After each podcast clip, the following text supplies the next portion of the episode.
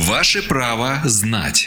В студии юрист Федерального информационно-аналитического центра защиты прав граждан Александр Зубко. Александр, правда ли, что теперь учеников начальных классов обеспечат бесплатным питанием?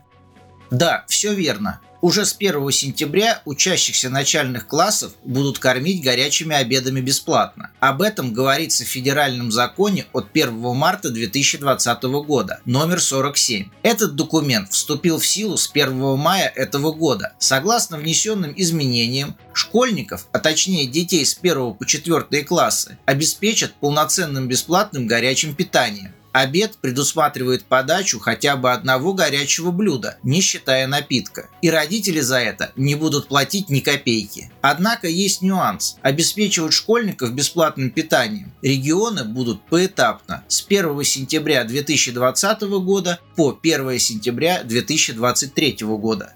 Правовую справку дал юрист Федерального информационно-аналитического центра защиты прав граждан Александр Зубко.